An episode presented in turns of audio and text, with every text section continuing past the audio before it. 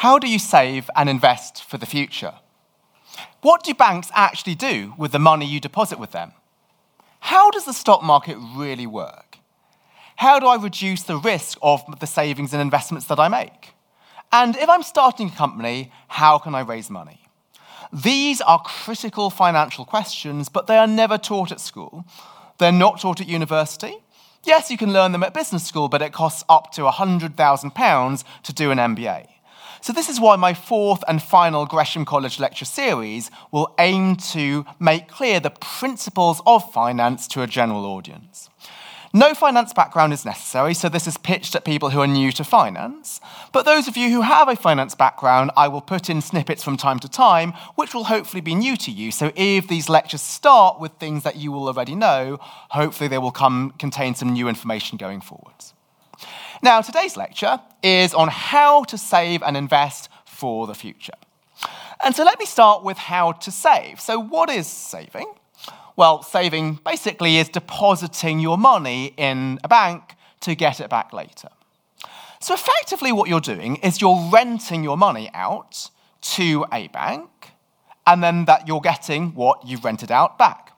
And this rental analogy is useful because what you get back is similar to renting out a house.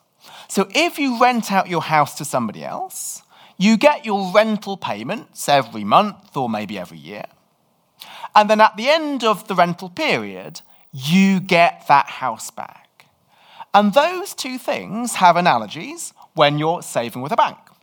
So the interest that you get is like the rental payment. That is what the bank gives you for renting out your money because it can do what it wants with the money.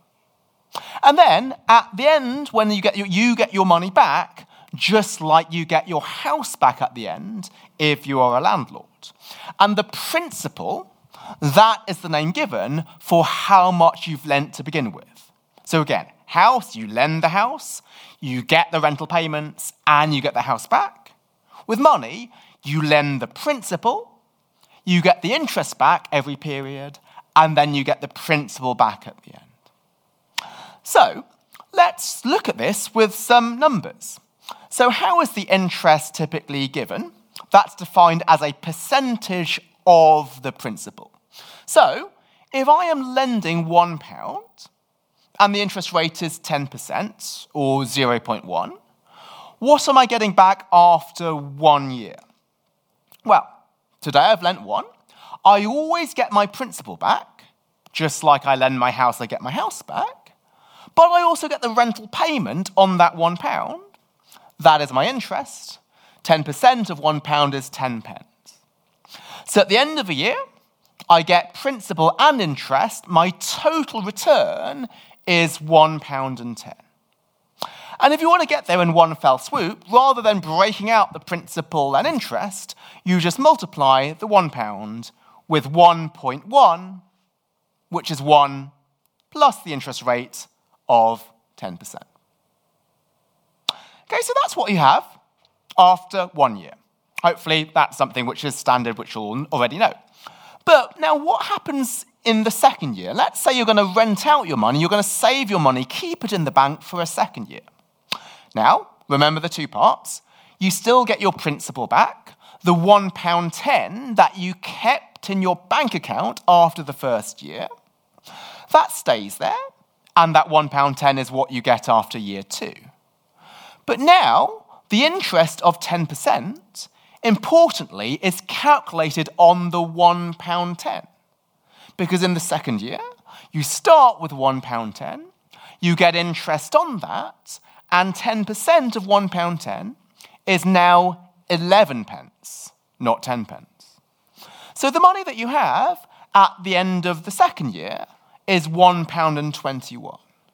So importantly, while you only made 10 pence in the first year, you made 11 pence in the second year. And this is one of the most powerful things in finance. It's known as compound interest. The idea is that you get interest on interest. When you calculate the interest that you get in the second year, that is based on the end of year one amount, which already contains some 10 pence of interest.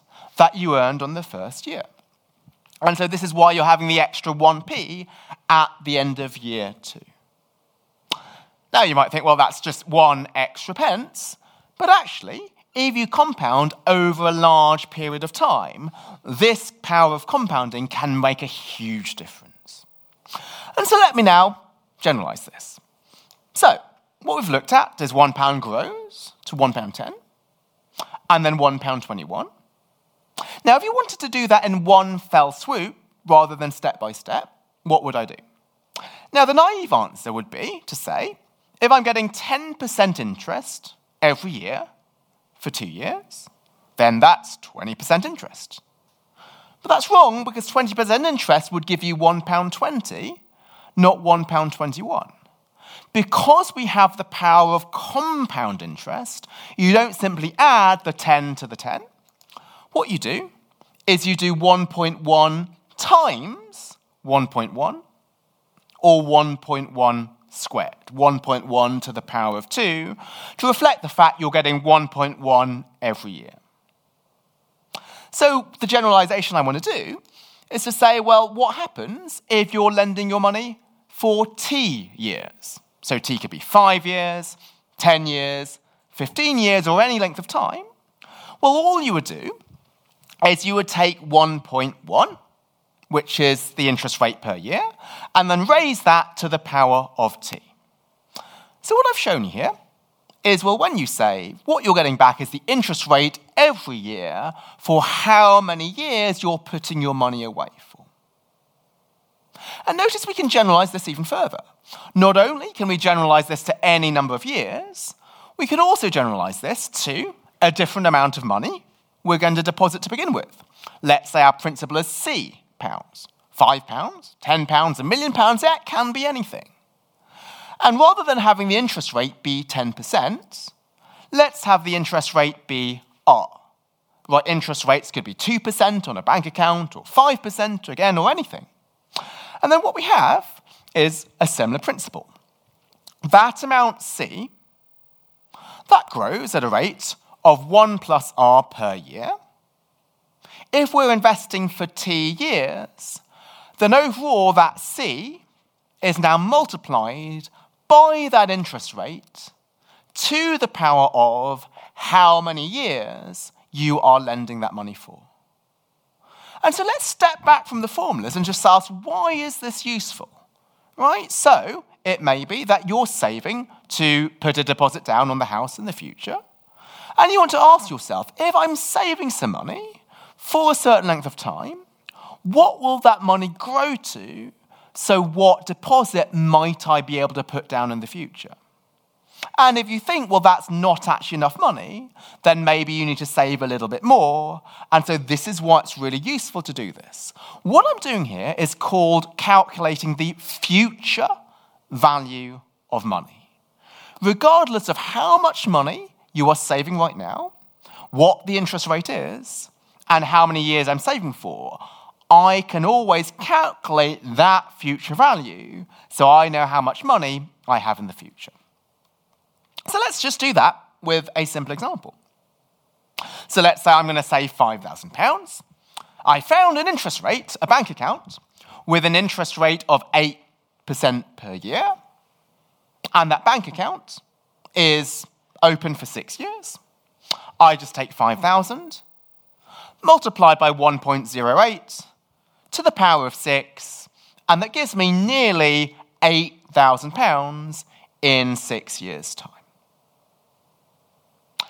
Okay, so what I mentioned earlier is this impact, compound interest. It's one of the most powerful things in finance. And this shows you the power of compounding. So, what am I showing you on this chart? Let me make this clear. What I'm showing you on the vertical axis is how much money you have and how much it's worth in the future. So here we are investing, we're saving £100. And we're going to save it for a certain number of years, which is given on the horizontal axis. Now, these different lines correspond to different interest rates. So the green line here is if there's no interest rate at all. Your £100 stays at £100. Here we've got a 5% interest rate, then 10, and then the red line is 15. And what we see is that if you're only investing for a small amount of time, it really doesn't matter what interest rate you're getting because you're not investing for that long. Just like if you rented out your house, if you're only renting it out for a couple of years, doesn't really matter what rent you get. But the power of compound interest is such that if you're investing for a long period of time, it really makes a massive difference as to what the interest rate is. Right, so here, if it's 5%, you're getting about £200 at the end of 20 years. Whereas if it's 15%, you're getting about 1,600. So you're getting eight times more money, even though the interest rate might only be three times as much, because of this idea of interest on interest. So, my next question is well, why do you actually want to save money? And you might think, well, that's a bit of a bizarre question. It's obvious. We want to save money because we want more money in the future.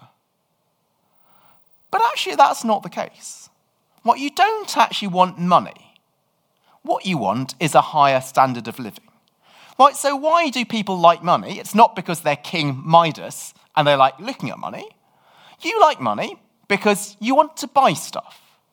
And the important thing is the cost of living goes up over time, and that's the concept of inflation.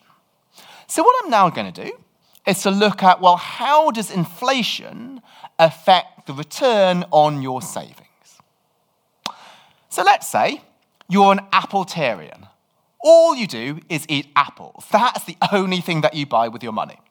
Now, let's say apples cost one pound today, and let's say we have the interest rate of 26%. So if we put our money in the bank, it's going to grow by 26% by the end of next year. But the question is, how many more apples can you buy at the end of the year? Now, the answer is it's not necessarily 26% more. Because what matters is how much the price of apples changes from year to year. And so that's what inflation is.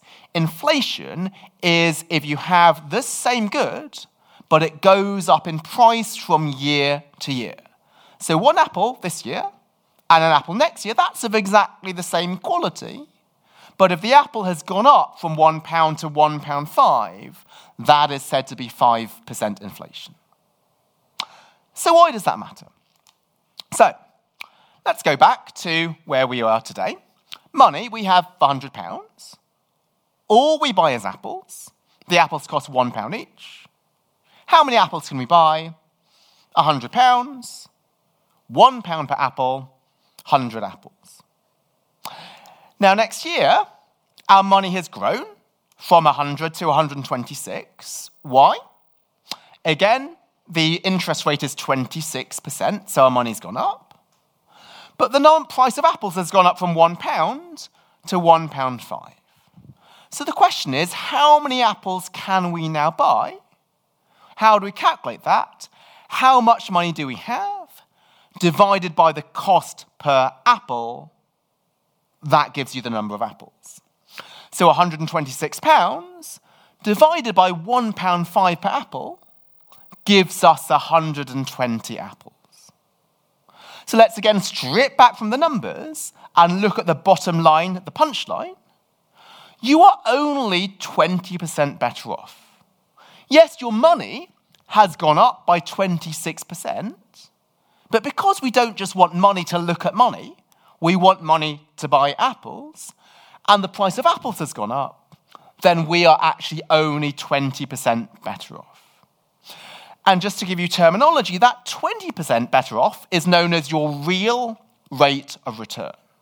So the word real here means how much more can you buy in terms of goods and services, taking into account inflation.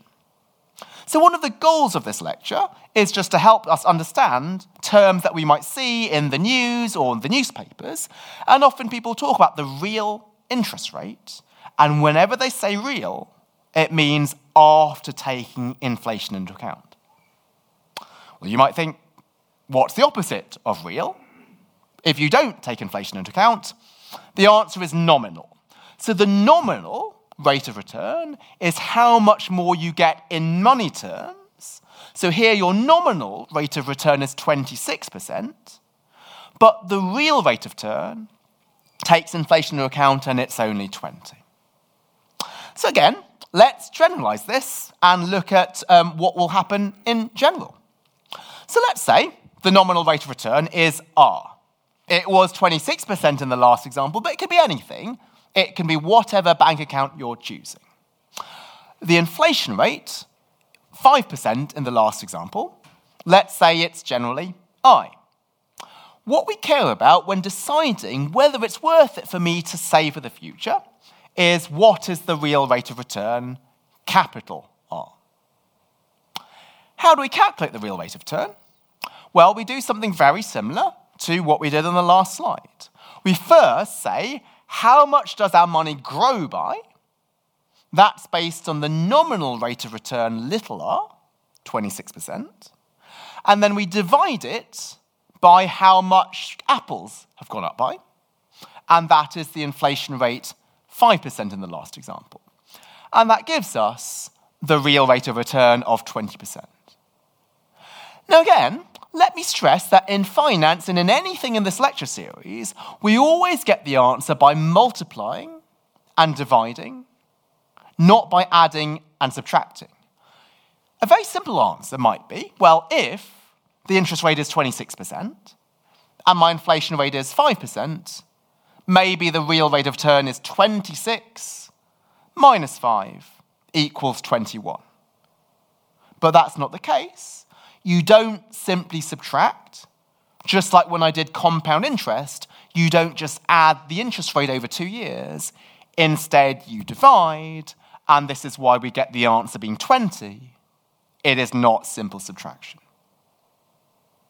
So, again, what is the bottom line from this? Well, when deciding whether to save for the future, we also need to take into account how the cost of living might change. And this is why, if you look in the media and you look at what the banks are thinking about, they are worried about inflation. Stepping back from the equations and going into the real world, why is the Bank of England concerned about inflation being high? It's because people who save for the future, the value of those savings will be eroded if prices go up it might mean in the future they might not be able to afford food and housing and clothing. And so this is why inflation is an important concern. And sadly, this is no laughing matter. In some countries, inflation can be so massive. So in Zimbabwe, due to financial mismanagement, you could have some notes worth $10 trillion. Now, anybody holding this is actually not rich because inflation was so high, you could buy barely anything with this amount of money. Okay, so I've talked about interest rate, that's the return on your money. Inflation, which erodes away what you can do with the money. What is the one other thing which erodes away what you can do with your money? It is taxes. Okay, so why are there taxes? So, just philosophically, the government taxes people who earn money because the more you earn, the more you can afford to pay taxes. And so, income tax, one of the arguments for that, is the wealthier people are, the more they should pay towards the National Health Service and so on. And so, one source of income is obviously your job, and people who earn more should be paying higher tax. But another source of income is interest. If you're lucky enough to be really wealthy and to be earning interest every year, then the government thinks it's only fair for you to also pay tax on that. So, what is really important to highlight is that you only pay tax on your interest and not your principal. Again, after you take your money out from the bank, you get back what you already put in plus the interest, but only the interest is an actual gain. Right? Getting back what you put in, you've not gained anything, you're just getting back what you lent. So only the interest is the amount that will be suffering any tax. Again, let's look at this with a real example. So I've put in red the fact that there's a 20% tax rate. How does this change anything? Well, it doesn't change anything with the principal. You just get your money back. That is not tax. You're getting back what you put in, you're not gaining anything. But you do gain that 10% of interest. And so you're paying 20% on that. So rather than getting back 10 pence, you get 20% less. You are only getting 8 pence. And your total return is only £1.8 because you've suffered tax on your interest income. Now, the important thing to note is that even though there are taxes, you're still better off putting your money in the bank than not doing anything because £1.8 is greater than 1. When I was a young boy, one of my uh, family friends said, You should put your money in the mattress, under the mattress. Don't put it in the bank because that will avoid tax. Well, she was right, but tax is not a bad thing because you only get tax if you've made gains to begin with. Right? If you're putting your money under the mattress, you're not even getting any interest to begin with. Yes, you're not paying any tax, but that's because you've made no gain. Here, you are getting a gain, you are getting the interest. It's true that you're paying tax on that, but even after tax, you're still making some sort of gain. And so we can, again, move forward from that and generalize it. So let's say now the tax rate is not 20%, it's T%. The interest rate is not 10%, it's R. What we are saying here is that after one year, you're getting your R of interest. That is taxed. And therefore, at the end of one year, you're getting back your principal plus your taxed interest. But importantly, this is still higher than what you started with. So even though there are taxes that you have to pay, you are still better off by putting your money in the bank than not.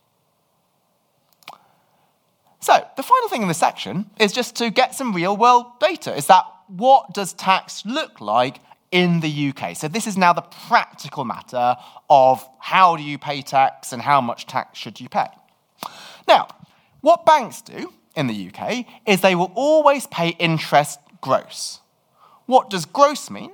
It means without deducting tax. The opposite of gross is net.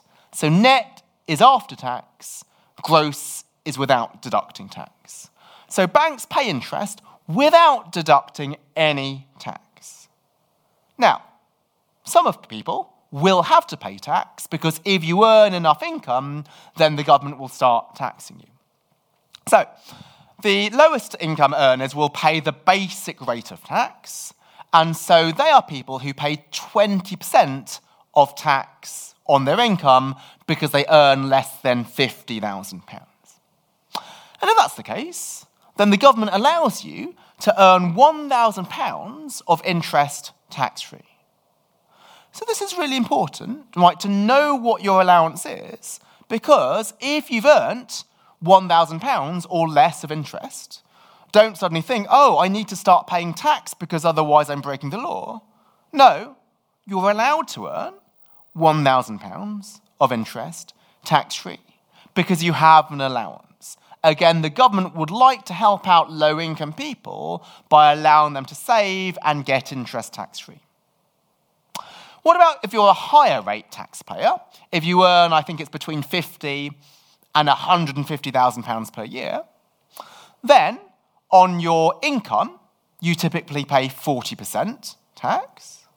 You are only allowed 500 pounds of tax-free interest, and if you earn above 150,000, you're a higher rate taxpayer. You have no personal savings allowance at all.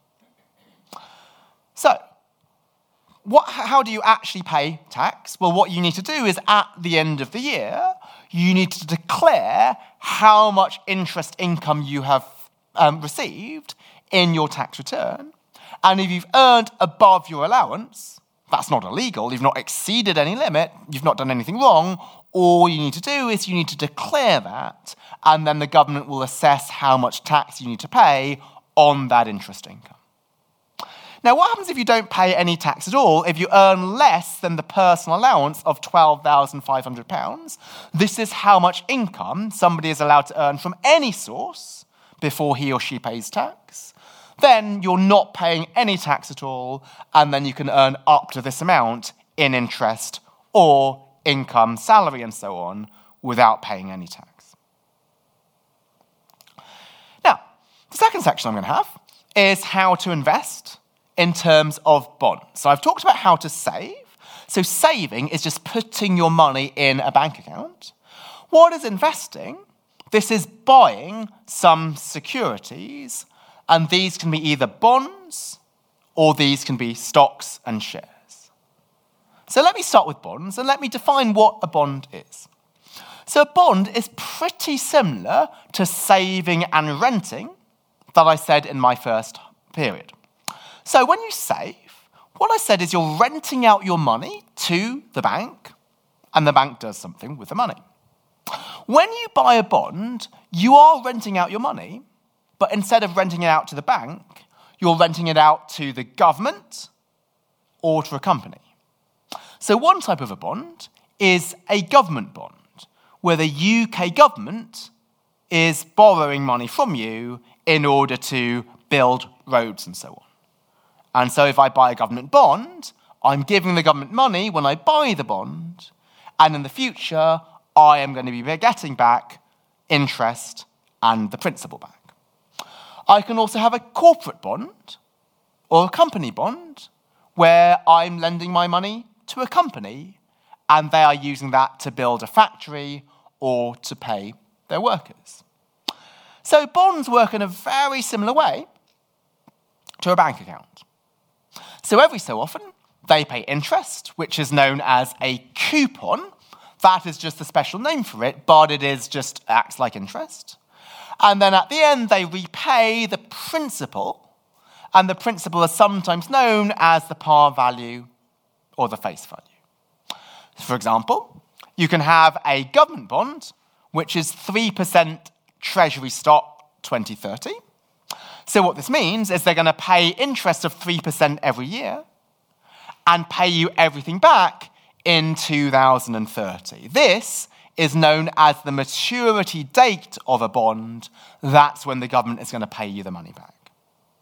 Or you could have a corporate bond where you're lending the money to Tesco, where here, this Tesco bond of 4% in 2025, Tesco is paying you 4% interest every year and will pay you back everything in 2025. So while this lecture is called How to Save and Invest, hopefully this has made it clear that saving and investment are both pretty much variations on the same theme. In both cases, you're putting your money away to get it back in the future with some interest or with some coupon. But there's two differences between bonds buying bonds, and also saving your money in the bank. One important difference is that when you save your money in the bank, you can withdraw your cash at any point in time. Right? You can always get your money back.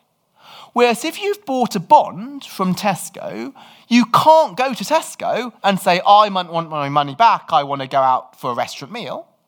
Tesco will not give you the money back until 2025. So, this is why bonds have a clear maturity date where only then will you get your money back. In contrast to, let's say, a current account or a checking account where you can get your money back at any time. But then you might think, well, what happens if I suddenly need my money back before 2025? I buy my Tesco bond, I think I can invest my money for four years, but something suddenly happens. Maybe I'm in a car accident and I need to repair my car. What can I do when I hold the bond? Here's the second difference is that you can sell it secondhand.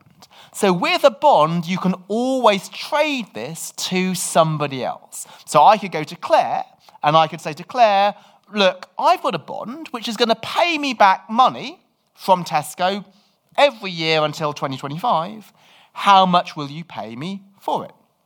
In lecture three, we're going to look at how much Claire will pay for this. But all I'm saying here is that I can sell this secondhand, and I might get, when I sell it to Claire, a higher amount than what I paid for the bond to begin with, and that will be known as a capital gain. Again, this is a new term I'm introducing. What is a capital gain? That's the difference between what I buy something for and what I sell something for. And if I sell it for more than I buy, this is known as a capital gain. Obviously, the opposite is known as a capital loss. So, what this means is that unlike a bank account where the only source of return is your interest, with a bond, there are two sources of return that you can get. First, you're getting back your interest every year, just like with a bank account, but you can also get a capital gain or loss if you sell the bond for a different price than what you bought it for. And so let's look at that. So, what I'm going to now introduce is the idea of a bond yield. So, the yield of a bond combines those two sources of return. I'm going to get the return from the interest, and I'm also going to get part of the return from a capital gain. And again, the easiest way to see this is with a real example. So let's say I bought this Tesco bond for 4%, which gives 4% interest. And I bought the bond from Tesco for £100. I've lent Tesco £100, and then I'm going to get back 4, um, 4, uh, 4% interest every year. However, Claire decides now to buy the bond from me because I'm really desperate. Well, I need the money because I need to repair my car. Now, Claire is only going to offer me £99, perhaps because she knows that I really need the money. So, what is Claire's return when she gets back the money next year? Well, she gets the £4 of interest. Importantly, the £4 of interest is based on the original £100 that I lent to Tesco. So she's still getting the £4 of interest. And then she's going to get back the £100 that I lent to Tesco to begin with. Well, importantly, that £100 still stays. The fact that she's bought it from me at a discount of 99 doesn't affect the fact that it's £100 that I lent to begin with, and therefore she will get back the £100 next year. So if next year her total return is 104, which is 100 plus the £4 interest, she's only put in 99 because she's only bought this from me at 99, then her overall yield, her total return, is 5.05%.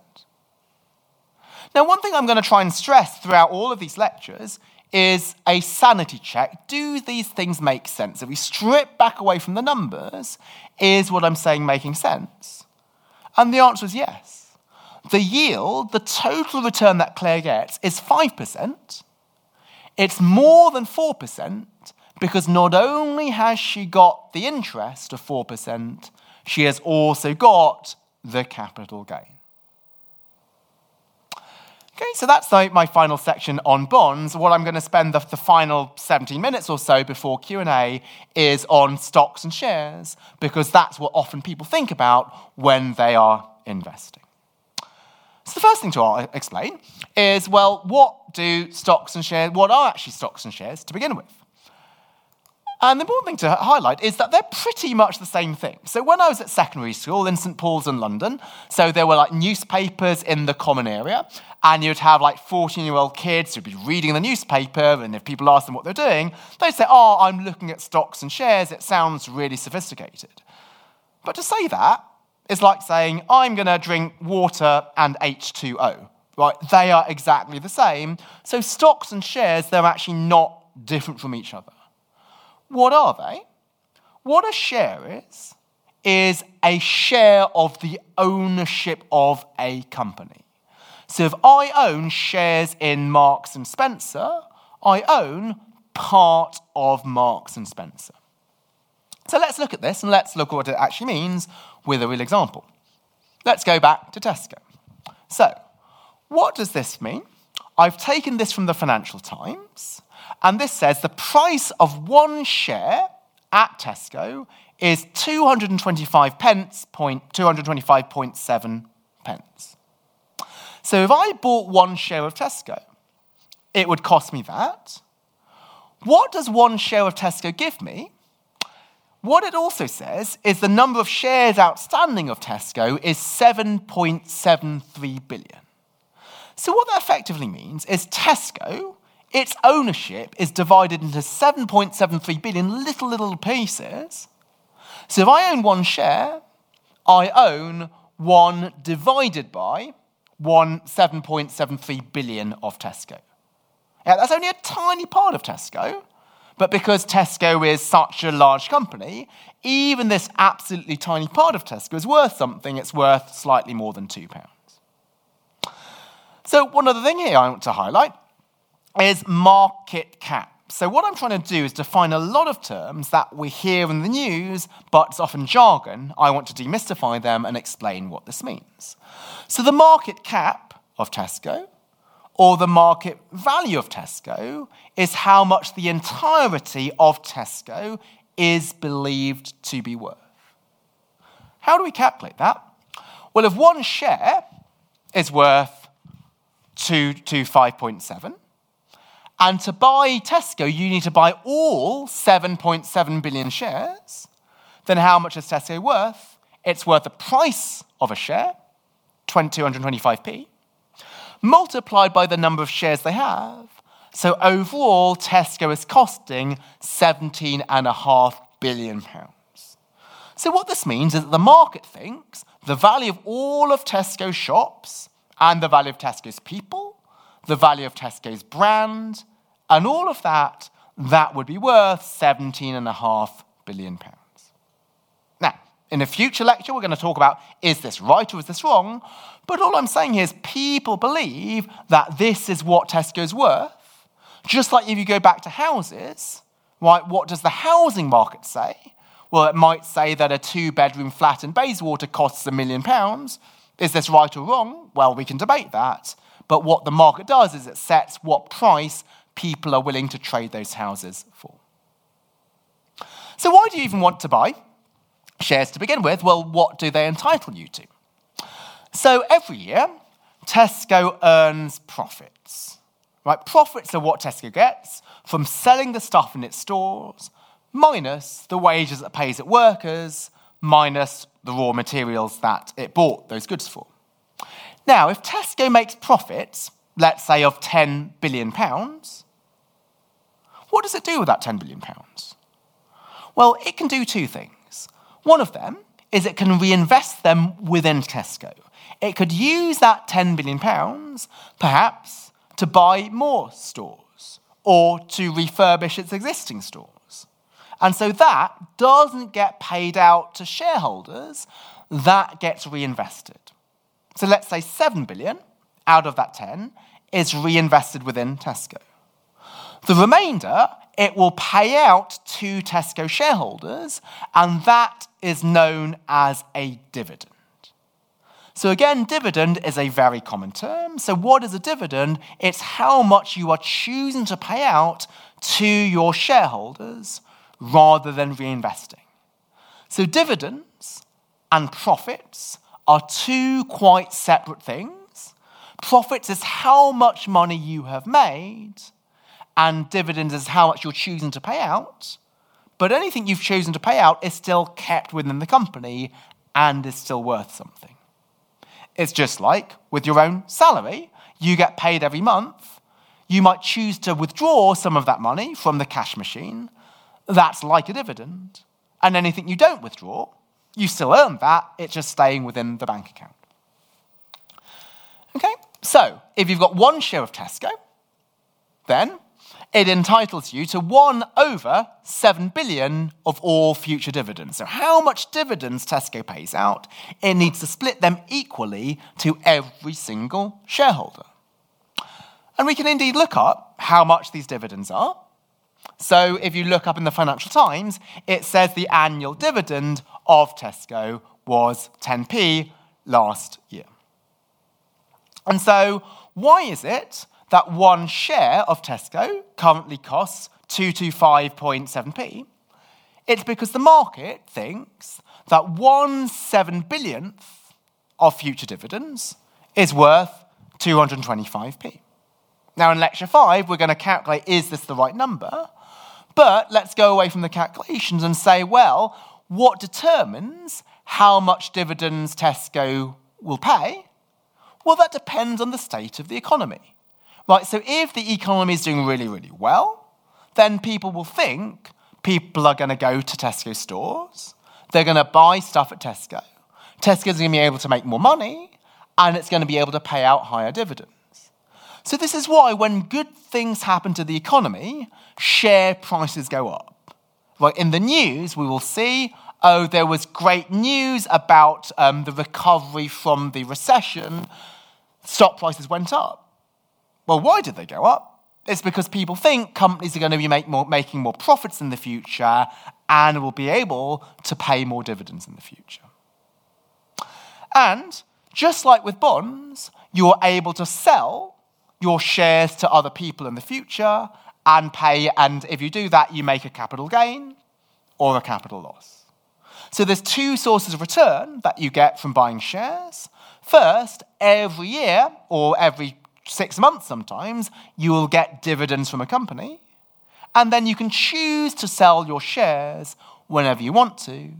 And then if you sell your shares for more than what you paid for them, that is, that is called a capital gain. So when you buy shares, you're hoping that they will pay you dividends, but you're also hoping they're going to go up in value because of changes to the economy. Now, what happens if things go wrong? So now what I'm going to look at is, well, what happens in a bankruptcy? And this is really important because this tells you the difference between shares and bonds. Remember I said, if you think about investment, we can either buy shares or buy bonds. Well, which is better? Is it better to get dividends or is it better to get interest? Well, the important thing is, well, what happens when a company goes bankrupt and it's in trouble? So, what is bankruptcy? Bankruptcy is when a company cannot pay back all of its debt. So, if I borrow £100 and my company is worth less than that, I can't pay back everything, I am bankrupt. Now, here's the really important thing debt or bonds, this is said to be senior.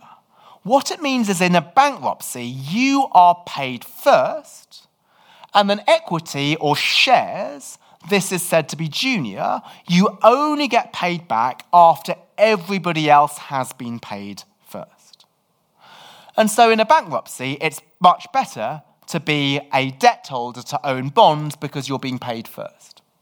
So let's look at this with an example. So let's say you've got a house, and in order to buy that house, you have taken a mortgage from the bank of £100. I want to start with the middle column here. And so this says, well, what happens if the house is worth £100 and the mortgage is worth £100? Well, therefore, your share in the house is zero. If I was to sell my house, I'd get £100 and I'd have to pay back the bank entirely. This is what it means for the bank to be senior. The bank needs to be paid back first before I get anything. Now let's move on to the right. What happens if the house goes up in value to £200? Well, I am getting all of the upside as the homeowner because I've borrowed £100 from the bank I only need to pay it back £100. The bank gets no share of the upside. The upside is enjoyed entirely by me. And therefore, my shares in the company, which is also known as the equity in the company, in the house, is worth 100. I get what's left after the bank has been paid. And then a really positive state, which is on the right, let's say the house goes up to 100,000, so to 10,000, it goes up in value 100 times. Now, again, I only need to pay the bank back what I originally borrowed. So I'm keeping all of the difference. So this is why buying shares can be extremely lucrative. If great things happen to a company, you only need to pay back the bank what you borrowed and no more. It's shareholders who get all of the upside. And again, stepping away from this slide into the real world, this is why Tesla, Google, Apple, if you are a shareholder in any of those companies, you've done extremely well. Those companies have done great, and the banks that lent to them, they only get back what they lent to begin with. But what happens when things go wrong? Here, actually, it's good to be in the bank. So let's say the value of the house goes from 100 down to 70. Who gets paid back first? It's still the bank. The bank gets everything, shareholders get nothing. And if it goes down further to 20, right, the bank gets the entire house, which is worth 20. Again, shareholders don't get everything. So, in the downside, it's much better to be a bank, to be a debt holder, than a shareholder because at least you get something. So, overall, when choosing whether to save or to invest, it depends on your attitude to risk. If you're somebody who would like the prospect of high returns and don't want to, uh, aren't worried about losing everything, then buy shares. Shares are very risky, right? They can make you a huge amount of money, but you can walk away with nothing and you can lose all of the original investment. So, this is why, if you invest in shares, one rule of thumb is to not invest something that you cannot afford to lose. Whereas, if you put your money in the bank or if you buy some bonds lending to a company, there it is safer you're not going to get massive returns. You're only going to be getting back your interest and maybe some capital gains. But even if things go belly up and the company goes bankrupt, you will still get something here. Now, one final thing I need to stress here is that when things go really badly and the company is bankrupt, as a shareholder, your liability is limited. You might think that in this situation, right, you should, as shareholders, have to stump up an extra £30 so that the bank gets the £100 that it invested to begin with. But this is actually not the case. This is what's known as limited liability. This means that as a shareholder, you can only lose what you originally put in. If there's a bankruptcy, you don't need to dip into your pocket and put in extra money so that debt holders are being bailed out, are getting um, back what they put in. So if you are buying debt or buying bonds in a company, you are still bearing some risk because if things go bad, you're not getting back everything that you put in. So you might have heard this phrase, negative equity.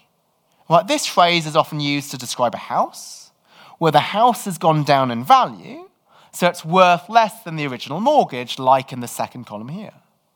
But the whole idea of negative equity does not make sense because the value of equity can never be negative, it can never be below zero, and this is because of the whole idea of limited liability. I'd like to talk about mutual funds. So, what is that? So, what I've talked about previously was buying individual shares. So, I could buy shares in Tesla, I could buy shares in Tesco. But be very, very careful about buying individual shares because one individual share could be extremely risky. Right, so you could buy Tesla, and maybe it could be they go bust the next day, and then you have lost absolutely everything. Now, you will probably have some friends who tell you, oh, they bought a particular company and it did really, really well. But I'm sure they bought many other companies and they might have done badly. So, one of the most powerful, other, uh, and a second really powerful thing in finance, I've talked about one thing, compound interest. A second really powerful thing is diversification. So, here, you're not just buying one share, you're buying lots and lots of shares. And why is that so powerful? It's because if any one individual share goes bankrupt, then this is only going to be affecting a very small part of your portfolio. Okay, so this is what a mutual fund does. So when I buy into a mutual fund, rather than buying one share of one company, I'm giving some money to a professional investor. So mutual funds are run by investors like Fidelity or BlackRock or Legal and General, companies that I'm sure you've heard of. So when I put my money into a mutual fund, I'm giving my money to that company and it's going to be investing that money for me in lots of companies so that I don't have all of my eggs in one basket. And so there's two types of mutual funds. One of them is a passive fund. So a passive fund is one where the mutual fund will just hold every single stock, let's say in the FTSE, which is the list of the largest 100 shares in the UK. The second type of mutual fund is one which is active, where there is an actual fund manager and she will choose which shares to hold and which shares to avoid. Now, one isn't clearly better than the other. You might think, well, an active fund is better because you've got a manager and that manager is making some decisions, but you're going to have to pay that manager uh, because you need somebody to make those decisions. So, active funds tend to be more expensive than passive funds. Why? Because you have to pay a manager. So, in return for giving your money to this asset manager, you need to give them a fee every year to manage their money. And if you choose to have an active fund, right, there's different funds that you can choose to hold. So, some of them will differ according to the size of the companies they will invest in. For example, the T. Rowe Price US Large Cap Growth Equity Fund invests in large companies. So that would be the US equivalent of, say, the Tesco's. So in the US, that might be Amazon and Google. Or you might buy the Schroder US Smaller Companies Fund, and that invests in small companies. And again, what will you base your choice on? Well, there are some people who believe, well, let's buy with the small, big companies. They are safer, Others will decide, let's buy smaller companies, they've got the potential to become big later. When you choose a fund, you can also choose them based on different industries. For example, there is a fund called the Pictet Clean Energy Fund, and that will only invest in clean energy, or the First Trust Cloud Computing Fund. And again, why might you do that? It might be that you think one sector is an exciting sector, so you want to go into that. And rather than just buying one cloud computing company, which will be risky, you've got all your eggs in one basket, by buying into this fund, you're buying into lots of different companies, and therefore your risk is spread more widely. And finally, we can think about funds that are stratified by region. So the Jupiter India Fund invests obviously in India. The Polar Capital European ex UK Fund will invest everywhere in continental Europe, but not the UK. And again, this gives you a lot of discretion as to where to put your money. So, one of the great things that's happened in finance over the past several decades is the launch of all of these mutual funds. And this is really empowering because this gives us, as investors, as savers, the power to put our money into the companies that might reflect what we would like to see in the world. Maybe we would just like to develop more clean energy and put our money into this. Or maybe we think that the European Union is, is going to be doing well in the future. Rather than having to buy individual stocks, right, we can buy lots and lots of companies together and spread risk. So, in my final minute or so, one huge adage that I would like to stress when saving or investing is this one get rich slowly, but get rich. So, what does this mean? You'll have people who said, Oh, I bought Bitcoin, it went up a huge amount. I bought my second home, and this also made a lot of money. But that was only one thing in the portfolio.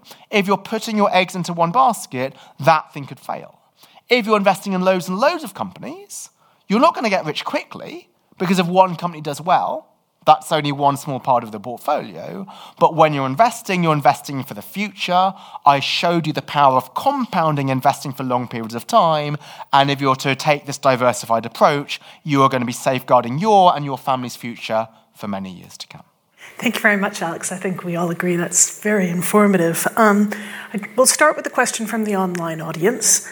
Um, interest rates on ordinary savings are very low at the moment. Presumably, they are not keeping up with inflation. Yes, that's right. So often, if you're, if you're putting your money in the bank account, they will be actually less than inflation. So that's uh, so. Why is that? So the government might have low interest rates in order to encourage people not to save, actually, because they want people to go out and spend and to stimulate the economy. So this might be a reason for actually making some purchases because to put your money in the um, bank is not actually keeping up with inflation.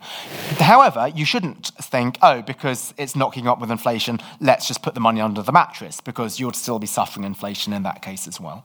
Thank you uh, for the talk. Um, I was wondering, other than mutual funds, where can you actually buy shares? Yeah, so what you do, and so I'll go through this more in next, next week's lecture, but happy to go here. So, what you do is you open a brokerage account with a company like Hargreaves Lansdown or AJ Bell.